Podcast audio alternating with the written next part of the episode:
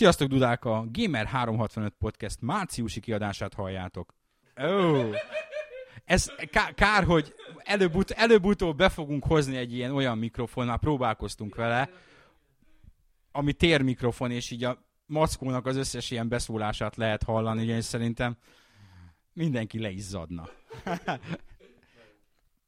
Na, március van, és uh, amikor ezt felveszünk, akkor már késő van, úgyhogy lehet, hogy a fáradtságból kifolyólag ilyen mindenféle nagyon fárasztó dolgokat fogunk mondani.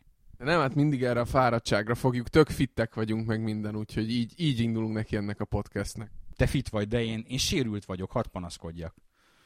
Elszakítottam a pokaszalagomat. Szegény. Szegény én. Úgyhogy így két hétig ágyhoz voltam kötve, és ennek következtében a Kingdoms of Amalur Reckoning. The Reckoning? Nem, csak Reckoning, nem? Simán. Csak simán Reckoning. Abba azt úgy belefogtam, hogy megnézem, és akkor most belecsúszott 28 órám. És nézd, ha fekszel, akkor hirtelen minden olyan úgy adja magát. És pláne egy ilyen játék, ami, ami offline WoW. Ez, ez rá a rövid, rövid és, és jó jellemzés, ez offline WoW. És ilyen több kisebb-nagyobb buja nyavajája ellenére az egy teljesen addiktív cucc, és azért nem akarok róla többet beszélni, mert a Warhawk úgy nagyjából megírta a véleményemet róla, amikor még ezt teszteltük. Tehát az így megegyezik vele a, véleményem arról, hogy ez annak a játéknak mik a, a gyengé meg az erősségei. És be fogom fejezni, tehát bele fogok tenni még egyszer ugyanennyit. Mert most már egy full sorcery build az ilyen 15.-16. szint környékén is a Warhawkra nézek. Nem tudom, te, te, te milyen buildet vittél? Én egy uh, hibridet, én egy varázsló harcos hibridet nyomok. Gyakorlatilag fele-fele arányban. Ha a kamera engedi, akkor még látom is, hogy mivel harcolok. Igen, ott uh, érdekes, mert ott én belolvastam a komment szekcióba, és ott többen írták, hogy nem volt semmi baj a kamerával, de azt kell, hogy mondjam, hogy de. Különösen, hogyha így mágus csávóval vagy, ahol azért illik távolról oda pörkölni, mielőtt odamész ütni, mert ugye ütni minden kasztal lehet, és kell is.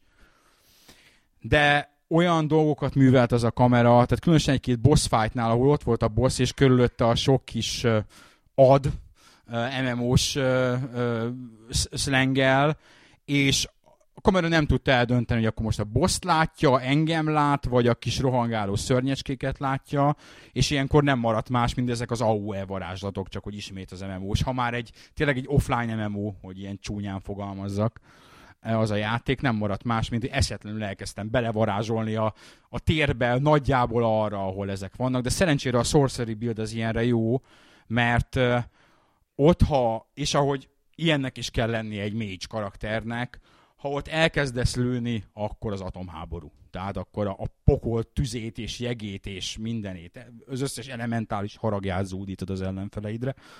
És beszélgettünk előtte róla egy kicsit, hogy, hogy vannak erősségei meg gyengéi, de a, a, a nagy erőssége az a, az a, az a kasztrem, úgymond a karakterfejlődés meg a kasztrendszer. Ami én durván fogalmaztam, hogy minden idők legjobbja, az lehet, hogy túlzás, de hogy az utóbbi évek legjobbja, az azért elmondható, hogy nagyon-nagyon jól összerakott, és nagyon nagy szabadságot nyújtó karakterfejlődés van benne. Nagyon ajánlom mindenkinek. Még akkor is, ha tipikusan ez lesz az a játék, amit a 8 pontja ellenére majd amikor szavazni kell az év játékairól, majd valahol ilyen a 30 nem tudom hányadik helyen fog szerepelni, mert mindenki elfelejti, hogy megjelent. Az ilyen januári-februári megjelenések tipikus sorsa, hogy, hogy ősszel ezeket mindenki elfelejti, és pedig valószínűleg megérdemelni, hogy, hogy, hogy ott legyen, vagy nem is az első ötben vagy tízben, de hát feljebb, mint most a hasamrőtök 38. Ha november vagy decemberben 38-ra jön ki, akkor nyertem valamit. Majd meglátjuk, hogy 38-ra vagy 48-ra jön ki. Volt-e valakinek olyan játék élménye, ami nem uh, anyagiasult cikk formájában, vagy, vagy, vagy ezt ugorjuk?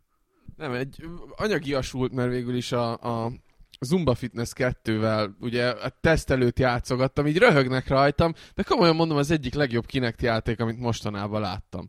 Tehát annyira, annyira jól meg van csinálva, hogy még utána is egyszer-kétszer így asszonypajtással próbálgattuk, és, és teljesen jó, divatos, pörgős, komolyan mondom, van egy ilyen olyan trendi húzása az egésznek, hogy így, így játsz, játszani is jó vele, és fitness programnak is jó, mert tényleg csinálsz magadnak egy ilyen uh, órát, Zumba lesson vagy nem tudom már pontosan mi a neve, Zumba session, és uh, teljesen szerintem, szerintem az UFC után a második olyan program, ami úgy igazán átmozgatja az embert. Tehát ténylegesen nem csak az, hogy ott billegsz, meg teszed, veszed magad, és háromnegyed óra billegés után egy kicsit, kicsit így elkezd gyöngyözni a homlokod, de itt két perc után már szakad rólad a víz, mert annyira, annyira elvárja tőled azt a program, hogy, á, hogy, hogy mozogjál. Most röhögsz rajtam már megint. Miért röhögsz, Stinger? Nem azért, nem azért röhögök. Az... Na, tehát azért röhögtem igazából, amikor mondtad, hogy annyira izzadsz két perc után, azért mert dagadt vagy. Köszönöm szépen, most fogytam nem tudom hány kilót, majd ezt még valahogy visszakapott tőlem még a mai nap folyamán. Igen, Mackó ilyen csontváz kollekció itt mellettünk a el, elmúlt időszakhoz képest, úgyhogy nem, nem dagadt. Egyébként az igazságot elárulva Mackó csak azért örült annyira ennek a Zumba Fitnessnek. Ezt látjátok, szegény annyi fostallér kinek játékot teszt az év folyamán, hogy végre kapott valami értelmesebbet, és valami pozitív érte az életben végre. Tényleg, és tényleg az, hogy néztem a borítóját, amikor Liquid így elővette, nem is tudom, hol kaptam meg tőle, mert úgy kaptam meg, hogy ú, egy újabb fostartályt fogok tesztelni, exkluzív to Kinect, és 500, 505 games, meg úristen mondom, mi lesz Zoe mód, mi lesz ebből, és ahhoz képest tényleg így az utóbbi idők egyik legjobb, legjobbja Nekem volt egy még egy csomó vitajáték, de, de az a baj, hogy azokról a vitajátékokról, mire ezt halljátok, szinte már mindről fogtok olvasni. Egy csomóról már most is múlt idő, és egy a többiről meg majd fogtok. És most a vitáról nem ismétlem meg a, egyébként a Mackónak a véleményét. Itt te, én lettem az üres ember. Tehát most már így másokra hivatkozok, hogy ugyanaz, mint Warhawké, meg ugyanaz, mint Mackóé. Pedig tényleg, tehát a, a vita az, az most, hogy úgymond tulajdonosa vagyok így most már két-három hete, egyrészt jól jött, mert az ember le van sérülve, akkor egy jó handheld a legjobb, ami a társasága lehet játék szempontból. Mit? Egy jó handheld.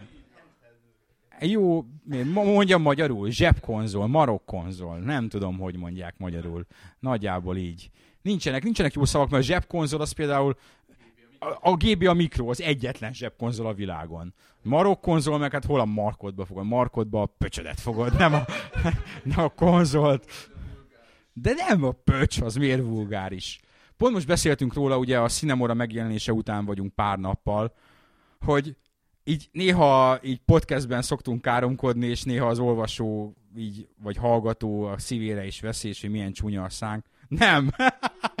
Amióta ezek a színemórás rácok végighallgattam, hogy mi van abban, teljesen kulturáltak vagyunk. És a legjobb az, hogy erről is beszéltünk, hogy, hogy az angolban mennyire nem jön át a picsába szó, az a damn. Hát ugyan már. Már az angol ilyen szempontból azért gyenge nyelv. Nincs igazi káromkodás. Mondjuk azért az a helyzet, hogy tőlük, tőlük azért jobban elhisszük, hogy káromkodnak, mert hogyha 8 millió lövedék között repkedsz, és megjelenik egy kibaszott nagy szörny, akkor azt fogod mondani, hogy megjelent egy kibaszott nagy szörny, nem pedig az, hogy ó, egy fémmonstrum feltűnt a láthatáron. Tehát ö, nem feltétlenül ez, lehet, hogy vala, az egy betépet pilóta lehet egyébként, aki ó, jobbról látok valamit. Már, már nem látom a fényt, és ez lehet egy jó karakter, de egyébként tényleg hozzánk képest tényleg egy, egy fokkal keményebben tolják. Nem, nincs ezzel baj. Tehát én teljesen reálisnak tartom, és amikor beszélgettünk velük, ők már ezt már mondták, hogy igen, hát lesznek benne káromkodások, és akkor is az volt az indok, hogy mert hogy próbálták lehozni a földre ezt az egész, mármint olyan szempontból, hogy, hogy amennyire lehet egy ilyen kis fantasy univerzumban azért megfogható valóságközeli karakterek, aki tényleg egy háború kellős közepén, amikor megjelenik a kb. nagy szörny, akkor akkor az ember nem azt mondja, hanem azt mondja, hogy nem látok semmit, bazd meg egy Sentinel, vagy mi van benne. És ez teljesen reális, hogy így van. Pont azt akartam mondani, hogy ez a nem bazd meg, az egy őrszem, ebből mekkora mémet lehetne csinálni egyébként, hogy reméljük, hogy ebből mém lesz, legalább így a saját kis közösségünkön belül. Úgyhogy ha nagyon meglepődtök a fórumon, vagy ha jön a bankalapács, akkor ha valaki beírja, hogy nem bazd meg, az egy őrszem, akkor erre lehet, hogy így a ba- eltekintünk a bantól. Nem, de, de, de ettől, ettől függetlenül igen, az jó lenne, hogy ebből. Az a baj, hogy, hogy, hogy nagy, tehát így a magyar videójátékos közösség az magyar internetes nagyvilágon belül annyira kicsi, hát nem apró, de annyira kicsi, hogy nem tudja ezeket az egyébként gyakran abszolút mémgyanús és mém alapot ö, ö, biztosító kifejezéseket belevinni a, a Twitter, meg a Tumblr, meg ezeknek a, vagy akár a Facebooknak a világába. Sajn, sajnálatosan, de talán majd egyszer.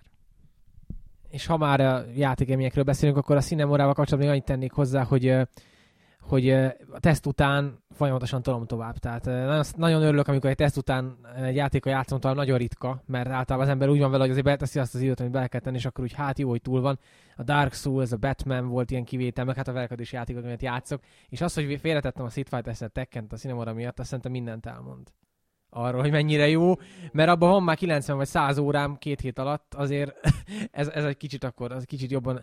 És, eh, és komolyan mondom, hogy, eh, hogy annyi tartalom van benne, annyi plusz tartalom, annyi lehetőség, és ma teljesen véletlenül nyitottam meg három pályát halál nélkül úgy, hogy előtt, előző nap meg nem tudtam az elsőt se végvinni, tehát hardon. Ez a hard arcade mód. Tehát nyílnak meg a lehetőségek, hogy a izommemória szépen épül fel, úgyhogy mindenkinek tudom ajánlani, ak- akkor is, hogyha nem vagytok shooter fanok mert nincs reklámozva a live-on, meg kell nyomni. Nézzetek rá, vegyétek, vegyétek elő, töltsétek le a demóját, nagyon szép, 3D-s, amit még én nem tudtam kipróbálni, ezt nagyon bánom. Én gondolom, valamikor még fogunk a srácokkal beszélgetni erről a témáról, tehát nem, nem akarunk túl sokat, meg eddig is beszélgettünk már eleget a Cinemoráról, de ugye ez, ez nagyon nagy élmény volt szerintem a mi részünkről is, hogy így néztük aznap az első értékeléseket, és 95 százalék, 9 pont, 9 pont, és ilyen Eurogamer 9, és figyelni azt, hogy, hogy, hogy mennyire jól fogadta ezt a nyugati sajtó is ezeket a, vagy ezt, ezt a játékot, és tényleg egy kicsit olyan tök jó érzés volt legalábbis számomra, olyan büsz, ig- igazi büszkeséggel töltötte, és így egész nap nekem is, hát én ugye az egyetemen dolgoztam egész nap, de így az járt a fejembe, hogy, hogy ez milyen érzés lehet ugye a fejlesztőknek is ezeket a feedbackeket így sorra az egész nap a nap folyamán megkapni, az meg pláne ugye, hogy volt egy ilyen egy launch event, ahol a Yamaoka San is ott volt, és hogy néztem, hogy, hogy a Yamaoka Twitterre rakta ki a srácokról készült fényképet, és ez mekkora poén, mekkora jó dolog ez az egész. Hát tényleg, és, és ezek a pontok, ezek megérdemelt pontszámok, hát én, én is nagyon-nagyon tetszik. A le- kedvenc kommentem egyébként azt hiszem a Geffről, hogy this game is from the future, mert hogy annyira letisztult, meg annyira, annyira össze van rakva. Igen, valami ilyesmit éreztem én is egyébként. És a legvégén még hype magam egy kicsit. Én nekem tökéletes megérzésem van a elkövetkezendő eseményekkel kapcsolatban. A Cinemora pontszámát tudtam előző napon a 85-ön fog beállni. 100%-ra tudtam. És utána egy nappal később Metacritic 85, úgyhogy ez ennyi. Azért nem írtam le, mert nem akartam hamis reményeket kelteni senkibe vagy ötyágot, de éreztem, úgyhogy ennyi. Akkor te ezek szerint rosszul értékelted a játékot, mert hogy az abban rejlő, mint tudjuk, minden játéknak megvan az ideális objektív pontszáma, te ezt sajnos nem találtad el, úgyhogy most lebuktál. Igen, én, én még az 5%-ot tévedő ember, elnézést. Meg hát ugye félpontjaink sincsenek már, úgyhogy De akkor is elcseszte. Hát nem, nem ugyanazt írtad, mint a... Sőt, az, ha, ha e- egyáltalán eltalálod a 85-öt, bár nem tudtad volna, mert ugye nincs fél pont, akkor ott vannak a user értékelések, mert ha ott a kicsi Johnny nullástad, akkor az egy nullás játék. Sőt, ha én eltalálom a 85-öt is, ha belekerültem volna a Metacriticbe, akkor az én 85-öm az a mások heteséhez képest levitte volna a szkort 84-re. Vagy 83 amikor nekem le kell venni akkor 83-ra, akkor az még lejjebb megy, tehát ezt nem lehet betalálni. Na ez az, amit már senki nem értett oldán, úgyhogy szerintem ugorjunk. Akkorát nem is fogunk ugor, ugrani, vagy ugorni.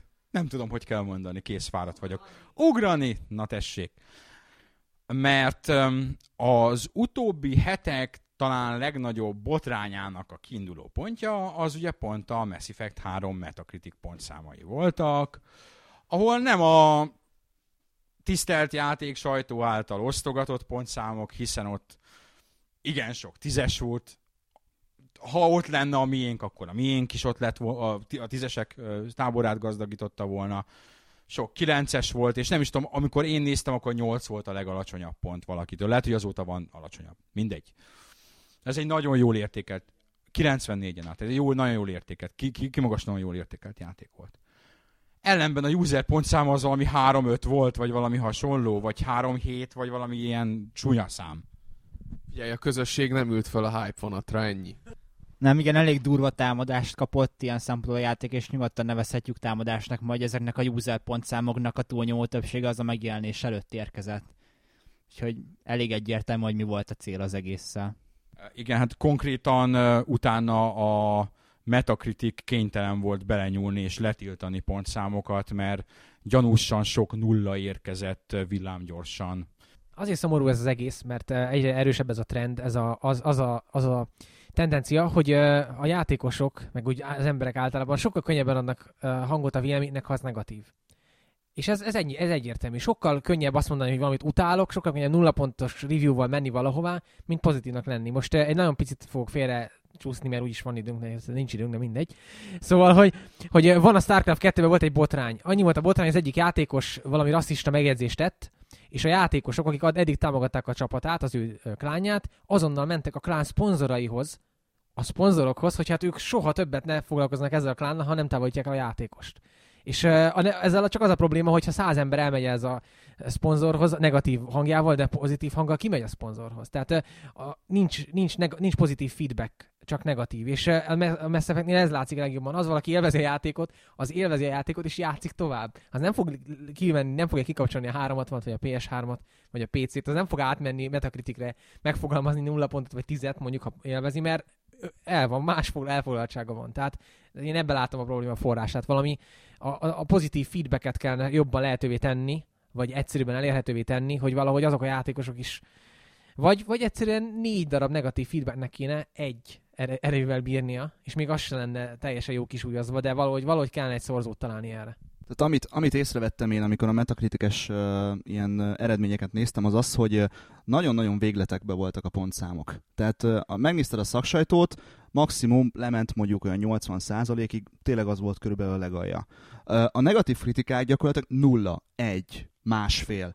Ami hülyeség, eleve hazugság, tehát ilyen nincsen, hogy egy játék ennyire pláne egy ilyen játék ennyire rossz legyen. Tehát ha valakinek negatív kritikája van, fogalmazza meg, te adjon rá, így van, adjon rá 6 pontot, 5 pontot, és igazából amikor uh, kirobbant az a balhé, ugye eleinte uh, mondta ugye azt a BioWare, nyilatkozta azt, hogy hát ők igen, ők, ők nem fognak változtatni ezen, ugye a fő téma ugye az ending volt, az egyik, az egyik probléma az ending volt, és ugye mondták azt, hogy ők ezen nem fognak változtatni, aztán később mégis jött egy olyan hivatalos kommunikáció az egyik társalapítótól, amelyben ugye ezt elmondták, hogy hát igen, nagyon bántja őket ez a dolog, a pozitív építő kritikákat természetesen meghallgatják, nyilvánvalóan figyelni is fognak rá, és valami megoldással biztosan elő fognak állni abból a szempontból, hogy ezeket a, a csalódott, úgymond igazi rajongókat valamilyen szempontból kárpótolják.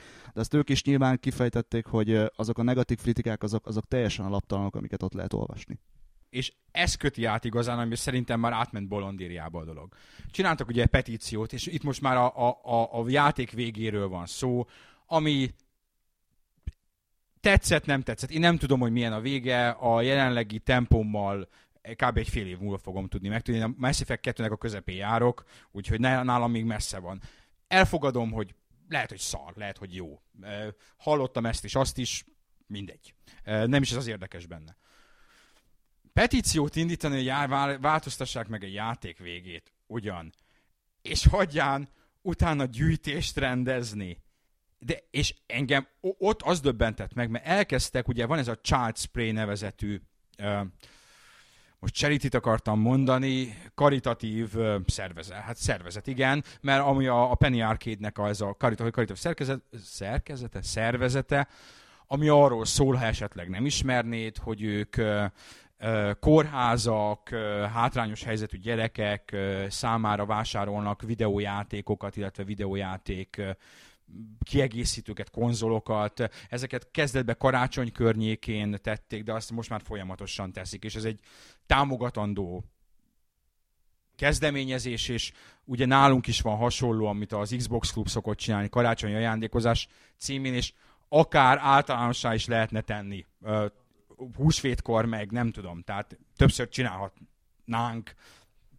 És ez szól itt mindenkinek, nem magunknak szól, hanem hogy aki esetleg ezt weboldal tulajdonos hallgatja, üljünk le egymással, próbáljunk csinálni egy ilyet, ez egy az egész videójáték sajtónak, vagy videójátékos közösségeknek a, szerintem az egyik legpozitívabb dolog, amit csinálhatnak.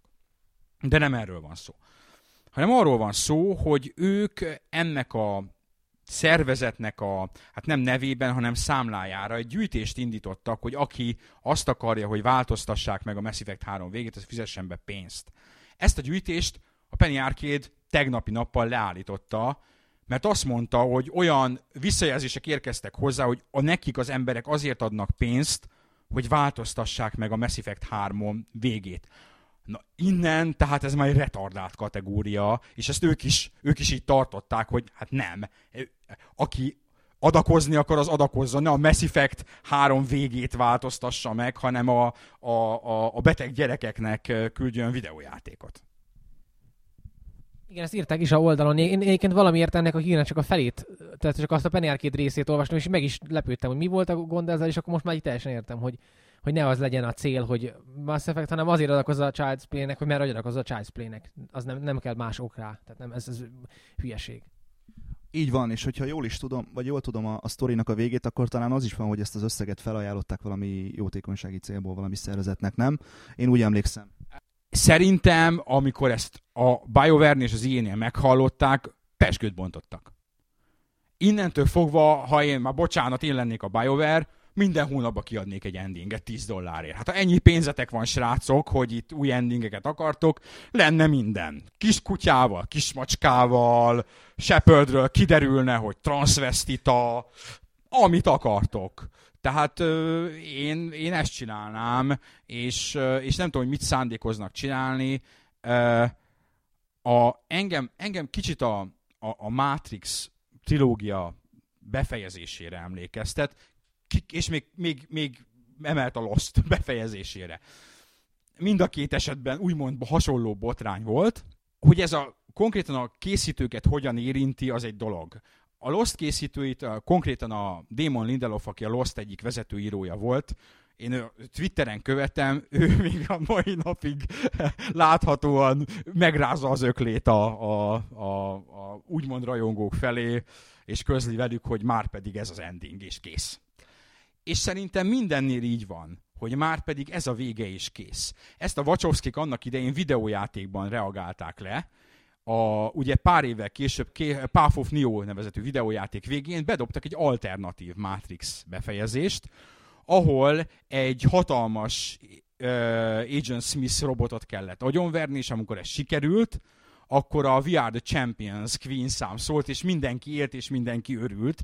Ez a szerintem a videójáték történelem legnagyobb fuck you amit fölmutatott középső újja, és az ő véleményük, és őszintén szóval ezzel egyetértek, még akkor is, ha nekem valami tetszik, vagy nem tetszik, az, már bocsánat, az alkotói szabadság része, hogy ő hogyan fejezi be az ő sorozatát. Lehet bírálni, hogy a szar, hogy változtassa meg, ugyan miért változtatná? A, a Ray, amit kiadott közleményt, abban igazából benne van az, hogy nagyon keményen dolgoznak azon a csapattal, hogy a jelenleg lefektetett endinggel mit tudnak igazából kezdeni Egyre mi csak annak a lehetőséget vizsgálják, hogy egyáltalán érdemes ezen valamit, valamit dolgozni, vagy változtatni, és ha igen, akkor hogyan tudják igazából a rajongó igényeket kielégíteni. De ami másik érdekes dolog volt még az az, hogy egy amerikai jómadár egészen odáig ment, hogy a fogyasztóvédelemnél feljelentette őket, hogy micsoda nagy csalódást okozott neki az, hogy a pénzért nem azt kapta igazából, amit akart kicsit általánosabb vizekre elvesz az egész témát, amiként most már nagyon sok videójáték kapcsán, mert nagyon sok média, médium, média, médium kapcsán, ugye plurál, mindegy. Szóval az a lényeg, hogy, hogy eh, megjelenik az, hogy az emberek egy új generációja felnőtt most, akik egyszerűen sokkal több mindent magukénak tudnak a termékben, amiket ők megvesznek, mint ami hozzájuk, hozzájuk tartozik. És, és tényleg nekem ez számomra néha ijesztő. Szó szerint nekem nagyon kevés dolog ami megijeszt az interneten, de ez egy picit. És tudom, hogy én vagyok a, a hiba a gépezetben az öreg porszem, mert magam csak nem vagyok öreg 26 évesen, de pont pár évvel lemaradtam arra a generációra, ami mindent magáénak tud, úgymond. És, és tényleg el, el kellene fogadni azt, hogy vannak még bizonyos alapvetések, hogyha egy író csinál egy regényt, akkor ezt az író fejezi be, és ez teljes vég az ő, ő munkája.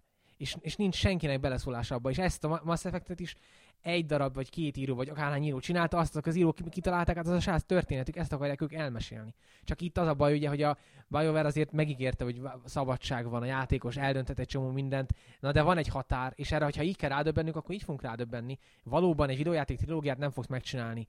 Oly- olyat, ami a, olyan grafikával, meg olyan eseményekkel megy, mint a Mass Effect trilógia, úgy, hogy végén van négy különböző ending, amit teljesen mást jelent. És teljesen más mondani, hogy ezt nem lehet megcsinálni, el kell fogadni. És ezt következő generációban sem fogják nekünk elhitetni, mert nincs az a csapat, nincs az a pénz, nincs az az idő, amíg össze lehet hozni egy ilyen terméket. Meg hát nincs is értem, mert legyen már egy definitív endingje, még ha bizonyos szálakban eltérhet a választá- választásod szerint, attól, ahogy ők el- elkezdték a történetet, úgy le is kell zárni. De egyébként általánosságban érintve ezt az egész témát, én, én nem értem az egész ügyet. Tehát én tudom, hogy van ez a negatív backlash, csúnya angol szóval fogalmazva bizonyos játékoknál. Sokat beszéltünk már róla, hogy a Call of Duty-nál milyen, milyen negatív kampány megy a játékosok részéről, hogy, hogy miért szeretik ezt 20 millióan a világon és én nem értem, hogy a Mass Effect az, az hogy került be ebbe a táborba. Tehát egy olyan játékról van szó, ami kapcsán alig hallottunk negatív véleményeket a korábbi részek kapcsán. Mindenki szerette ezt a játékot, és egy olyan játékkal állunk szembe, ami folyamatosan egyre több játékos számára volt elérhető. Az első rész az 360 exkluzívként jelent meg, a második az 360 PC címként, később jelentek csak meg más platformokra. Ez az első Mass Effect játék, ami, ami kapásból mindhárom fő platforma megjelent. És, és tényleg én ledöbbentem, hogy ez a játék az, ami, ami ilyen, ilyen vélekedést kap a játékosoktól. És tényleg ez az ending az, amit én, amikor teszeltem a játékot, és, és végignéztem, meg nem fordult a fejembe, hogy itt bármiféle ilyen kiakadás lesz a játékosok részéről, mert ez, ez a játék nem erről szól egész egyszerűen. Érdekes módon nekem, és, és ugye egyrészt te tesztelted a játékot nekem, Stingeren kívül van még egy olyan ismerősöm, aki nagyon szereti, a- nem annyira, mint a Stingy, de azért szereti ezt a Mass Effect szériát, és én pont tegnap beszéltem vele, és mondom, hogy hallom, hogy milyen nagy viták vannak a, lezárás körül, és hogy azt mondta, hogy hát, ja, hát biztos van olyan, akinek nem tetszik, ő elégedett volt. És én azt mondom, hogy általában ezeknek az embereknek, erre szokták azt mondani, hogy, hogy ilyen csendes többség, szóval, hogy, hogy akinek, aki úgy el volt, vagy, vagy adott esetben lehet, hogy, hogy nem, lehet, hogy el tudott volna képzelni valami, mondom, nem tudom milyen a befejezés, nem is akkor nehogy elmondjátok. Uh, tehát lehet, hogy monumentálisabbat, vagy romantikusabbat, vagy hősiesebbet képzelt el, de alapvetően azt mondta, hogy oké, okay, itt van, így lett vége, és, és köszönöm szépen, lezártam, vagy adott esetben, amiről szintén Drag veled beszéltünk, meg, meg, meg Warhawk veled is, hogy, hogy azt mondta, hogy jó, a befejezése az el tudtam volna képzelni mást is, vagy én másképp képzeltem el, de az oda vezető 20-25-30 óra, vagy ami konkrétan ugye mondjátok, hogy a konkrétan a befejezés előtti rész, az különösen, különösen jó volt, és még ha nem is úgy végződött, ahogy én elképzeltem, vagy akartam, vagy gondoltam, vagy elvártam, az nem, hogy kárpótolt, ez egy csúnya szó, vagy egy nem jó szó, hogy kárpótol, de, de egy olyan élményanyaggal álltam fel, hogy több ilyen játékot is tudnék mondani, aminek a konkrétan a leges-leges lezárás. A típus például a Metal Gear Solid 4, az talán egy olyan régebbi játék, és még mindig nem fogom spoilerezni. Ugye ott is azért volt vita, hogy a legvége, a leges legvége, aki játszotta, tudja, hogy mi a leges legvége, hogy szükséges volt-e szerintem nem, meg sokak szerint is. Sokak szerint sem. Ennek ellenére én, amit akkor leírtam róla, eszembe nem jutott, hogy ez most egy egyébként abszolút tök jó élményt úgy változtasson, hogy utána én habzó szájjal azt üvöltsem, hogy Hideo, elárultál a kurva anyádat. Én, én egy olyan motivum, mondjuk én sem játszottam végig a Mass Effect, meg még nekem az nagyon messze van, mert Mass Effect a felénével, de mindegy. De egy olyan visszatérő elemet láttam a kritikákban, azon, akik nem tetszett, hogy úgy érezték, hogy nincs, nincs annyi hatalom a kezükben az események megváltoztatására, mint amennyit az, az egész sorozat ígért, úgymond. Én az elején előbb beszéltem erről, de én azt gondolom, hogy akkor esetleg lehet, hogy ebben egy lecke van, és az lehet, hogy szar. Lehet, hogy szar érzés. De hogyha nem tudsz valamit megváltoztatni, vagy nem akarsz megváltoztatni valamit, attól csak egy ember vagy, és ezek, ezek galaktikus események. És nem Istent játszom, mert akkor Dr. Who-val játszanánk, mert ott, ott, ott lehet Istent játszani, de ez, ez Mass Effect. Tehát szerintem más nézőpont. Lehet, hogy pont ez az egésznek a történet mondani valója, ez drag. Én majdnem tök ugyanezt akartam neked mondani, nem fogok semmit spoilerezni továbbra sem, de, de akik, akik ilyesmi dolgokat látnak bele a, a, az endingbe, azok, azok kicsit gondolkozzanak el a metasztorián az egész harmadik résznek, és, és gondolják azt, hogy, hogy milyen témák merültek fel abban, és, és ennek tükrében vizsgálják azt a befejezést, mert, mert nagyon jól rezonál a kettő, és tényleg, tényleg érződik a kettő között a párhuzam. Csak ezen el kell kicsit gondolkodni, és nem hirtelen reakcióból ítélkezni. A másik dolog az az, hogy szerintem ennek a generációnak egy, egy nagyon nagy vívmánya, ami korábban azért nem volt jellemző, hogy kapunk, és ezzel át is fogjuk kötni a következő témánkra, kapni fogunk több következetesen végigvitt sorozatot aminek van story szempontból is eleje, eleje, közepe, vége, és, és föl tudod tenni a polcra, mint egy könyvsorozatot, amikor, amikor egy, egy hosszabb, több részes könyvsorozat befejeződik, és megveszed a gyűjtői kiadást, és, és ott vannak a könyvek a polcodon. Hogy ez korábban azért annyira nem volt jellemző, hogy összefüggő, eleje, közepe, vége, lezárt trilógiákat, vagy akár négy-öt részeket kapjunk. És most pedig több ilyen is lesz több ilyen is lesz, következetesen végigvitt sztorik vannak, nem a Effect. Múltkor beszéltünk szerintem róla, vagy nem beszéltünk múltkor podcastben erről, hogy, hogy mennyi ilyen több részes Sony kapcsán beszéltünk róla, hogy igen, egy generáción belül, de, de nem erről, nem erről beszéltünk, és, és nem emlékszem, hogy a vágó asztalon maradt ez a téma, remélem nem. Ha nem hallottátok, akkor ez a vágó asztalon maradt, mindegy. Um, hogy ez egy, ez egy tök jó dolog tök jó dolog. És, és nem csak a Mass Effect az egyetlen, hanem több is van, például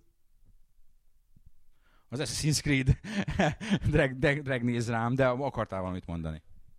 Igen, azt akartam mondani, hogy, hogy ha valamit meg kéne nevezni abból, hogy, hogy mi, az, mi az a dolog ebben a generációban, ami, amiben tényleg nagyot lépett előre az egész játékipar, akkor az egyértelműen a történetmesélés szerintem. Tehát itt, itt olyan, olyan játékokat kaptunk ilyen szempontból ebből a generációval, ami, ami szerintem összesen hasonlítható a, az előző generációs címekkel, vagy a, vagy a korábbiakkal. Igen, és ugye itt a, ami hát most már nem friss bejelentés, hiszen viszonylag távol áll, de azért eh, ha nem is konkrétan arról, hogy mi, hogy mi, mi, mi lesz benne az Assassin's Creed 3, aki kíváncsi rá, hogy mi lesz az Assassin's Creed 3-ba, üsse be a keresőnkbe azt, hogy Assassin's Creed 3 és a Dragnek a remek előzetesét olvashatja képpel, meg megnézheti a trélert, és abból kiderül, hogy mi lesz Assassin's Creed 3-ban. Ami viszont meglepetés volt, szerintem minnyájunk számára az a helyszín, illetve nem is az időszak, hanem inkább a helyszín. Ezt azért nem gondoltam volna, mint ahogy a Paraszt bácsi mondja a viccben, amit bizonyára minnyáján ismertek. Ha nem, akkor majd elmondom később. Igen, ugye volt persze plegykában, hogy hogy a, az amerikai függetlenségi háború idején fog játszódni a harmadik rész, és, és végül is ez volt az összes pletyka talán, közül talán az, ami a leg, legerőteljesebb volt, úgymond. De én az utolsó pillanatig kitartottam azon vélemény mellett, hogy itt, hogy itt több idősíkot is kisebb terjedelemben be fog járni a harmadik rész, de hát végül nem lett igazam. És egyébként ez egy érdekes sztori volt, legalábbis számunkra ez a, ez a bejelentés, mert épp a Gamer 365-ös Gamer Pubba voltunk, amikor kiszivárogtak az első képek, meg a Game Informer előzetese, és az első info morzsákat elcsíp, elcsípve így szörnyűldözve néztünk egymásra, hogy úristen, mi lesz ez. Aztán hazamentünk, megnéztük a képeket, megalolvastuk egybe az összes infót, aztán végül is jobban összeálltak a dolgok. Igen, hát hozzáteszem, hogy telefonról néztünk egy fórumot, eh, ahol így eh, random gyakorlatilag be voltak szúrva információk, úgyhogy igen, ott, ott volt egy kis szörnyűködés, hogy akkor még úgy tűnt, hogy fáról fára fog szugrálni, és skalpokat gyűjtesz, de aztán nem. Aztán nem. Oldennek az is tetszett volna. Annyit akarok mondani a, a helyszín, vagyis a korszak meg a történet választása kapcsolatban, nagyon sokan írták, vagyis hát nem is olyan nagyon sokan, de azért páran írták, hogy hát, hát miért pont ez a korszak, hogy nincs itt megalapozva semmi, nincsenek kultúrája, meg nincsenek múltja. Szerintem pont, hogyha az emberiség történelmét nézzük, akkor ez az egyik legjobb korszak arra, hogy van egy új zóna, úgymond, a MMO-s sotyágokkal mondom, van egy új zóna, ahova egy rakás hataloméhes, meg pénzéhes ember kimegy, hogy majd most ő megcsinálja a maga kenyerét, és ebbe annyi lehetőség van elrejtett dolgokra, titkos összeesküvésekre, ami az AC-nek az alap motivuma, hogy szerintem ennél jobb helyzet nem lehet neki találni, és ez egyetlen ok, amiért azt mondjuk, hogy nem, az az, hogy nincsenek nagy épületek, de hát akkor változtatunk, parkűrt bevisszük. Ja, meg azért, ha megnézitek a képeket a városokról, azért, azért ügyesen dolgoztak a Ubisoftnál, tehát a történelmi hűség megvan, de azért azokat a templomokat, meg ilyesmiket úgy, úgy helyezték el, hogy azért, azért valamennyi magasság legyen a, a városokban, és egyébként visszatérve arra, amit előbb mondtál, mindig is egy nagy erőssége volt a sorozatnak, hogy tényleg olyan helyekre, meg olyan időkbe vitt el, ami egyáltalán nem jelenző a, a játékokra, és sokat mondtuk, hogy milyen jó lenne a francia forradalom, vagy ilyesmik. Tényleg jó lett volna, de hozzá kell tenni azt is, hogy azért ez nem lett volna akkora kontraszt a, az Assassin's 2 trilógiához viszonyítva, mint ez a mostani, mert ez az amerikai függetlenségi háború is egy olyan, olyan korszak, ami nagyítóval kell keresni olyan játékokat, hogy, hogy ilyet találjunk. Nekem ami így a mindenen felül legjobban tetszik benne az, hogy lesz benne Tomahawk. Aki hozzám hasonlóan um, tessék megnézni az utolsó Mohikán filmverzióba, a Daniel D. Lewis féle filmverzióba a Tomahawk harcot, illetve az igen szar Patrióta, vagy Hazafi című filmben, aminek uh, van, mit tudom, két óra, tíz perc, és ebből két óra szar. Ellenben, amikor Mel Gibson fiaival lerohanja az angol őrjáratot Tomahawkkal, azt akár ilyen örök repeatre lehet tenni, ugyanis az a Tomahawk az egy jó fegyver, és ahogy a pár napja, te- tegnap még megjelent képeket nézem, az központi szerepet is kap, tehát ügy, ügyesen mindig belógatják a Tomahawkot, és, és szinte mintha ezt a nem kell szexuális felhangokra gondolni az indiánnal és a tomahawkjával kapcsolatban. Belógalt, igen, az indián ráadásul belógalt, és akkor erről rögtön a puncira is de szívesen beszélek erről az indiánok péniszéről, de nem most. Uh, ugye, mi a vicc? Az a kolányos csingasguk, vagy mi a, vagy kalányos csingasguk, mindegy. Ez már rasszizmus. Fel fognak minket jelenteni, rasszisták vagyunk az indiánokkal, meg a svédekkel szemben. Itt vicces volt, hogy még ezen játék kapcsán is előjött, hogy az amerikai zászló és az amerikai játék ismét elérte az Assassin's Creed-et és a Call of Duty hatás. De ez hülyeség, mert aki ismeri a játékot, az tudja, hogy az Assassin's Creed az nem, nem pozitív fénybe tünteti fel a, a híres amerikai történelmi személyiséget, úgyhogy ennyit erről azt hiszem. Nem értem, egyébként tök logikus lett volna, hogy a amerikai függetlenségi háború alatt játszó játéknak egy orosz zászló van a címlapján, tehát egy cári zászlót akkoriban oda raktak volna, tökéletes. Nem, azért tettek bele amerikai zászlót, hogy a Call of Duty közönségét megnyerjék. Akik most uh, az M4-es helyett uh, tomahawkkal fogják. Jönnek a jobbról, balról az arab terroristák, meg az oroszok, meg nem tudom. Látjátok egyébként, na az, az viszont egy, az viszont egy érdekes dolog. Hány játékban verik bevállalni azt, hogy kínai az ellenfél? Viszonylag kevésben. Kína kölcsön az a világnak, félnek, hogy besértődnek. Tessék konspirációs elmélet. Lehet rajta rágódni. Ne a háromszögeket most hagyjuk. Az, az, egy, az egy olyan téma, amit én későbbre tartogatok, vagy nyárra, amikor annyira nem lesz semmi időnk, vagy, vagy témánk, hogy elővesszük a elővesszük azt, hogy, hogy, hogy a, a Nintendo az egy ilyen valami kö, köműves páholy. Na, de, de, de, de, de Assassin's Creedről nem, mondom, most itt a részletekbe tényleg nem menjünk bele, mert ott vannak leírva a részletek. Um, annyi biztos, hogy, hogy ez ez az egyik olyan sorozat, ami, ami ilyen, ugye a Mass Effect 3-ról uh, azt hiszem a Eurogameres kritika végződött azzal, hogy a videójáték történelem első igazi big budget szuperprodukciója. És az Assassin's Creed-ről mondható el, még szerintem ez meg, meg az Uncharted-ról egyébként. Uh, hogy ezek már tényleg ilyen, ilyen szuperprodukciók, tehát ezek nem, nem, nem nagyon tudsz a korábbi korszakokból olyan játékokat mondani, amik nem csak hogy pénzben, hanem ember a munkában, a belefektetett eh, energiákban is. Hány stúdió csinálja az Assassin's Creed 3-at? Hét. Hét darab stúdió. És ez, ez kőkemény, hogy, hogy az emberben felmerül, nem a, most nem fogunk Next Genről beszélni. Pedig volt Next Gen, Next Gen pletyka, hogy lemez meghajtó nélküli Xbox, meg Wii U 299 dollárért, meg nem is tudom, mi volt még. PS3-ról volt valami. PS3 dobja a szelt. Nem, az volt a pletyka, tessék, az lenne az igazi pletyka. A PS3 dobja a szelt. Tessék, megalkottam én itt fáradtságomban nektek az igazi, az ultimatív plegykát. Holnaptól a Sony deaktiválja a szelt a PS3-akban, és aktiválja az eddigi titkos processzort, és az lesz a PS4, és nem kell érte fizetned. Ha? Ha? Na tessék. Nesze neked, Pakter. Milyen pletyó volt? Ja, hogy igen, a Valve, a Valve konzol, amiről kiderült, hogy bullshit az egész, úgyhogy nem is beszélünk róla. Na, arról nem beszélünk, mert azt azt mondták, hogy nem lesz ilyen. De őszintén szólva, akár lehetne is, de mi a fasznak? De minek van Valve konzol, nekem is van, úgy hívják, hogy PC. Rajta van a Steam, és úgy, úgy, hogy teljesen rendben vagyok ezzel.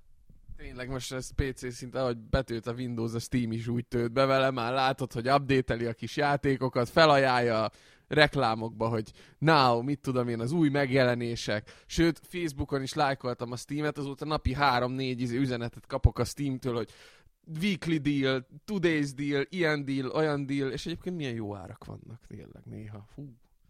mert be, hagyott, hogy behálózzon ez a szociális világ. Én pont tegnap kapcsoltam le a Steam automatikus indulását, mindig annyi erőforrás lesz a szegény kézikás gémemből, hogy mindig töltögetett az elején, mondom, hagyjatok békén. Én nem kapcsolom le. Én ezt egy erőpróbának tartom, hogy, hogy nem vásárolok. Én a, végig csináltam a mostani karácsonyi akciójukat, úgyhogy semmit nem vettem. Lát, ott a mackó, és láttam, hogy ugye a vegan nálunk a fő bűnös, aki azt mondja, hogy idén nem sokat veszek, aztán a végén azt mondja, hogy hát 42, de most már itt megállok, na jó, még veszek ötöt, 50 felé már nem megyek. Úgyhogy uh, én, én, én ezt meg, megálltam, megálltam, meg őszintén szóval a PC-s review kópiákat, jaj, de csúnyán beszélek megint.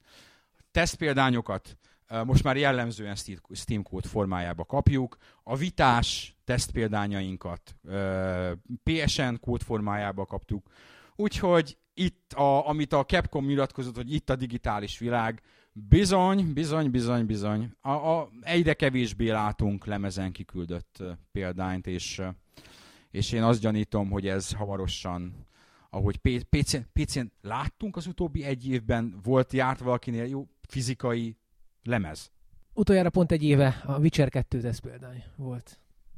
Igen, de most, most már hidd el, hogy azt sem, azt sem úgy kapnád, hanem Steam kódot kapnál. Ez van. Itt van. PC-re már eljött a digitális disztribúció uralma. Kérdezted az előbb, hogy ki az, aki még ilyen szuperprodukciót csinál, ezeken kívül egy darab cég volt a Blizzard. Csak ők grafikailag sose rakták mögött, mögé ezt a látványos engine-t, ami inkább ilyen hatásvadásznak volt nevezhető, persze ezt nem negatívan kell érteni. Hát majd talán most a Diablo 3 se olyan engine, hogy most úristen körbenézel, és ott egy három darab város, tehát azért nem így működik. De beszéljünk szerintem majd egy kicsit a Diablo 3-ról, ha már átkötök ilyen primitív módon. Ja, ja, beszéljünk a Diablo 3 A Diablo 3 ugye mi a hír? A hír az, hogy május 15. Igen. Ennyi. Te bétázol oldán, nem? Röviden, nem azért fél órát, röviden.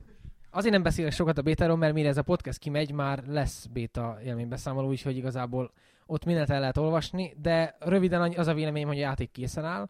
Az egyetlen egy gondja az a összes ilyen hálózati dolog. Tehát a Battle.net-re most ráengedtek ilyen 3-400 ezer embert, vagy talán többet, és az a, ez a beta szerver nagyon nem tud megbirkózni, nagyon sok leállás van, nem megy az aukciós ház, meg ilyenek, de, de maga a játék lefolyik a képernyőről, mint egy festmény, szó szerint. Tehát nem hittem el, hogy ez mozgásban megy. Tökéletes, és belekerültek azok a dolgok, amik, amik a régi, régi játékokban egyáltalán nem voltak benne, hogy mész vég, egy alagúton, és 30 különböző dolog történik. Itt levesz egy cserepet, ott előjön egy szörny, itt oldalról másznak föl. Tehát azok az elemek, amiket mi úgy hívunk, hogy, hogy feldúsítjuk a produc- production value-t, ami ugye megint le fognak minket színi azért elnézést, tehát hogy több ilyen apróságot tudnak beletenni. Tehát AAA kategóriába megy a játék ebből a szempontból. Tehát és a május 15 nagyon jó hír, mert már, már plegykáltak mindent, hogy őszre csúsztatják, egy darab funkció miatt csúszott a játék fél évet, a rónákat nem tudták eldönteni, hogy drop legyen, vagy, vagy skill rendszer. A, de a PvP-t végül is kivették belőle, nem? Illetve hát később. Azt mondták, hogy majd uh, megjelenés után valamikor, de szerintem az egy fél év. Megjelenés után fél évvel belül bele fog kerülni. Ott viszont van egy olyan pletyka, hogy az, a Blizzard lehet, hogy e-sportot akar csinálni belőle, tehát kompetitívvel kell tenni a, a Diablot, és ez azért van, mert ha WoW-nak a kompetitív arénája az most nem megy annyira jól, mert rossz a balansz, a StarCraft 2-ből meg nem fogy annyi már, hogy megéri-e úgy futatni, hogy csak azt kizárólag. És akkor, hogy attól függően majd, hogy a Mists of Pandariában milyen lesz a PvP, nem árt, ha van egy tartalék PvP játék, amit mondjuk MLG-re, meg más rendezvényekre ki lehet vinni. Van egy téma, amiről mindenképpen beszélni szeretnénk, ez pedig a, az egyébként annyira rettenetesen nem izgalmas idei Game Developers Conference, ahol szerintem az izgalmas dolgok így függönyök mögött történtek, meg zárt ajtók mögött történtek, amiről mi ö, nem tudunk, illetve egy darabig még nem tudunk, majd valószínűleg fogunk, de még nem most. Ez a Quantic Dreamnek a, a tech demója, PS3 tech demója. Ami nagyon furcsa dolog, mert hogy a, gépnek egy, ebben az életciklusá, az életciklusában ebben a részében, és a végén valaki még tech demót hoz ki rá, és arra a tech demóra úgy, az a tech demót úgy fejezett be, hogy azt mondod, hogy öjha, az egy komoly fegyvertény. A, aki nem látta ugye ez a bizonyos, mondom, karának lehet, hogy kera vagy kara, kara? Ki tudja. A robotos, a női androidos tech demo. Abszolút fantasztikus. Valaki, valaki azt írta, hogy, hogy, hogy így a telefonján, vagy, vagy, vagy, vagy tabletjén nézte, metrón, vagy valahol, és hogy, hogy meghatódott rajta. Tényleg megható. A, azok az emberek ki tudták hozni abból a pár percből azt a egyébként már a Heavy Rain tech demójukba is megmutatkozó emocionális élményt, amit nagyon kevés játék tud, tud, tud produkálni. Úgyhogy mondják, hogy ez nem egy nem a játék, mint ahogy a Heavy Rain tech demo se a játék volt, de azért valószínűleg valami közel talán van hozzá, és de ez a robotos téma, nekem ez a robotos téma gyengém, Na, nagyon ritkán sikerül kihoznia ebből a, ebből a robotos androidos egzisztencialista témából bárminek is legyen az regény, vagy, vagy skifi, vagy, vagy különösen videójáték azt, hogy, hogy tényleg felépítsd azokat az érzelmi kapcsokat, amik szükségesek ahhoz, hogy igazán élvezd. Úgyhogy én ezt várom, várom. Nekem a Heavy Rain is egy, egy egyedi élmény volt, és, és remélem, hogy ez is az lesz. Én csak azt remélem, hogy nagyon nem fogják most már megváltoztatni ezt, amit kitaláltak, mert akkor legalább van, kialakul egy, köt, egy ilyen ragaszkodás, úgymond, mert a Heavy Rain-nél is az volt, hogy amikor megláttam, hogy nagyon-nagyon vártam, aztán teljesen megváltoztatták, és így végül ki is maradt a játék, mert biztos, hogy benne nagyon jó. Csak nem olyan, mint amit éveken át gondolkozgattunk, hogy az vajon mi lesz abból, mi a, mi a... Persze tudom, hogy akkoriban is lehet, hogy már mondták ők előre, hogy ez nem végleges, meg ez változhat. Csak hát az ember abból gondolkozik, amilyen van. Úgyhogy kíváncsi leszek, hogy mi, mi felé indulnak el ebből. Én remélem, hogy e felé. Tehát én remélem, hogy ebbe a, az én a robotos irányba, és nem az én a robot a film, hanem az én a robot az Asimov novellák uh, irányába. Úgyhogy az város. És, és jó, hogy még lehet várni egyébként. A Sony-nak a first party játékfejlesztése az majd, vagy majd valami, amikor egy generáció záró nagy szavazásunk vagy díjaink lesznek, vagy kapnak valami díjat, valami nagy plecsnit, hogy a, a, a belső Sony stúdiók azok milyen eszméletlen jó munkát végeztek ebben a generációban. Az példaértékű, szerintem még soha nem volt ilyen first party kínálat, amit a Sony ebben a generációban csinált. És hát említetted is, hogy nagy meglepetése volt ennek az egész tech demónak, hogy PS3 cím, tehát nem Next Gen, így a generáció végén. És én arra leszek kíváncsi, hogy, hogy ez tényleg valami egyszerű dolog-e, vagy, vagy hogy a Quantic Dream is rááll arra az új trendre, amit egyre inkább látjuk már a mostani generációban, hogy már azért előre fejlesztenek mindenhol. Tehát olyan technológiákat raknak a játékok mögé, amiket kis túlzással, egy gombnyomással next szintre tudnak emelni, és jelenleg csak egy úgymond leskálázott verziójukat látjuk, ilyen tipikusan a Frostbite engine a DICE-nak. Tehát én arra leszek kíváncsi, hogy ez a, ez a Quantic Dream féle újdonság, amivel most a tech demót összehozták, ez, ez most egy egyszerű PS3 cím lesz, vagy ezzel inkább hosszú távra terveznek, és, és hogy lehet, hogy egyáltalán nem is, nem is PS3 címet fejlesztenek, hanem egy Next Gen címet, csak megmutatták, hogy ők PS3-on is elő tudják ezt az egészet adni, nem tudjuk. Igen, mert ha megnézed magát a jelenetet, az egyébként nem egy játékos helyszín, tehát az egy, ez egy ilyen sötét szoba, egy ilyen, nem tudom, egy laboratórium, ahol összerakják ezt a robotot, ahol gyakorlatilag a karakter modellen, meg egy-két ilyen gépelemen kívül túl sok minden nem kellett megjeleníteni, de azt nagyon megjelenítették, előfordulhat szerintem az, hogy esetleg ezt a nívót viszik majd tovább úgy, hogy a, a világ is ki lesz mögé úgy szélesítve, aztán lehet, hogy majd koppan az állunk, és úgy szélesítik ki a világot az ilyen szintű színvonalú grafika mellett, hogy, hogy tényleg még az aktuális gépen fog megjelenni. Egyébként én nézegettem több helyen is, hogy milyen reakciók voltak erre a demóra. Hát ugye David Cage, a, a Quantic Dream-es csókának a nyilatkozatai nagyon sok helyen uh, visszásan ütnek uh, hogy, tehát nagyon sok helyen úgy jönnek fel, hogy mekkora arca van ennek a csávónak, meg milyen beképzelt, milyen nagyképű, és sokan alap zsigerből elutasítják a, a Quantic Dream-es játékokat, jellemzően olyanok, akik nem ö, PS3 tulajok. Hát ö, nem tudom, én annak idején a fahrenheit is nagyon-nagyon jól szórakoztam, a, a Heavy Rain-ből még nem, lát, még nem játszottam végig, de, de láttam már belőle részeket, játszottam már vele egy darabon, szerintem nagyon-nagyon jó dolgokat tudnak megragadni, és ahogy az előbb a Liquid is mondta, hogy ebből a így kis jelenetbe is mennyi érzelmet bírnak belepakolni, igenis kellenek ezek az élmények, és még akkor is, akkor is lehet jó ez a dolog, hogyha mögött egy ilyen nagyképű beképzelt csóka áll, mert amit csinál, az tényleg, tényleg egyedülálló, még ha nem is a klasszikus értelemben vett játékélmény, vagy nem a klasszikus értelemben vett videójáték az, amit kapunk, hanem egy interaktív mozi, vagy egy, egy, egy reflexjáték, amiben a szereplők úgy csetlenek, botlanak, ahogy a gombokat nyomkodod, de tényleg az érzelem, ami mögötte van, az videójátékok ter- tekintetében páratlan, és még a gy- gyakran banálisba áthajló Fahrenheitbe is nagyon jól megvoltak azok a részek csinálva, amik így, így meg tudták ragadni az embert. Szerintem. Kicsit visszatérve arra, amit a Drag mondott, e, kifejezetten tendenciának tűnik az, hogy szinte mindenki ilyen átkötő technológiákban gondolkozik. Frostbite 2 az a tipikus példája, ami azóta talán nem született belőle hír, mert, mert annyira nem híranyag, de végül is az is lehetne, hogy a DICE mellett az EA fölhúzott egy úgymond Next Gen stúdiót Svédországba, akik meglepetés Frostbite 2-vel fejlesztenek. Tehát az, amiről itt korábban így lehetőség szintjén, vagy elmélet szintjén beszélünk, hogy a Frostbite 2 lehet az a, az átkötő motor, ami, ami működik ezen a generáción és a következőn is, az megerősítés nyert, igen.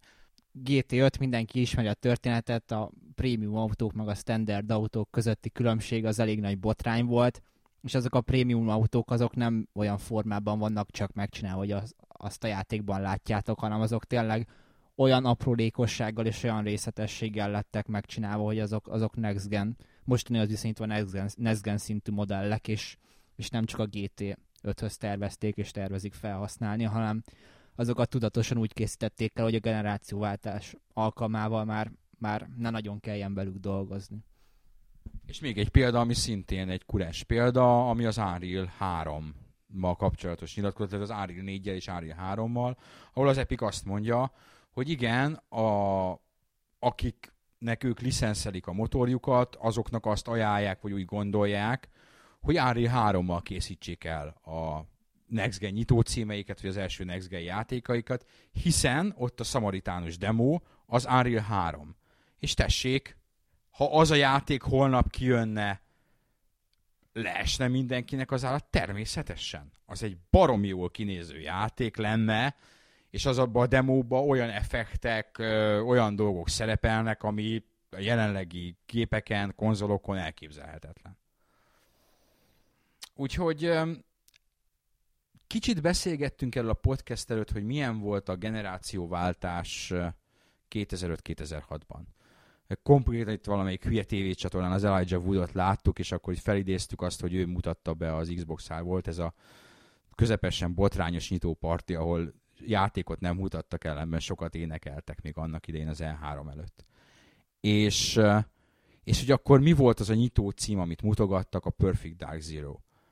És hogy, hogy most nem lesz Perfect Dark Zero, nem lesz, vagy valószínűleg nem nagyon lesz jellemző a, a, a minimális változtatással HD-ba áttett, és rányomtak valami plusz két csillogó effektet, és akkor tessék Xbox játék Xbox 360-on. ez nem lesz jellemző, hiszen láthatóan jobban terveznek, talán az elnyúló generációnak köszönhetően. A helyén vannak már azok a technológiák, amik már a nyitó címeknél azt mondod, igen, ez több, ez jelentősen több, ezt az én gépem jelenleg nem tudja, és vágyom arra adott esetben, hogy legyen egy új gépem, hiszen többet nyújt láthatóan most. Igen, tehát hiába ez a, az elnyúló generáció, meg hiába az ebből adódó hardveres korlátok, a technológiai fejlődés az ettől függetlenül nem áll meg, és pontosan ezért maga a fejlesztés is ugyanúgy zajlik a háttérben, és ennek köszönhető az az előre dolgozás is, mert hogy valamin azért mégiscsak kell dolgozniuk, ha egyszer az idő meg, a, meg az erőforrás rendelkezésre áll. És szerintem itt tegyünk pontot a márciusi podcastünk végére. Volt még egy témánk, a jó öreg Peter Molinő távozása. Viszlát, Peter! Nagyjából ennyi volt a, a közös, közös véleményünk, tehát ezt most tovább ragozni nem. Ja, milyen szomorú. Na, ennyi volt a márciusi podcast. Áprilisban találkozunk. Sziasztok! Vigyázzatok magatokra. Sok jó játékot!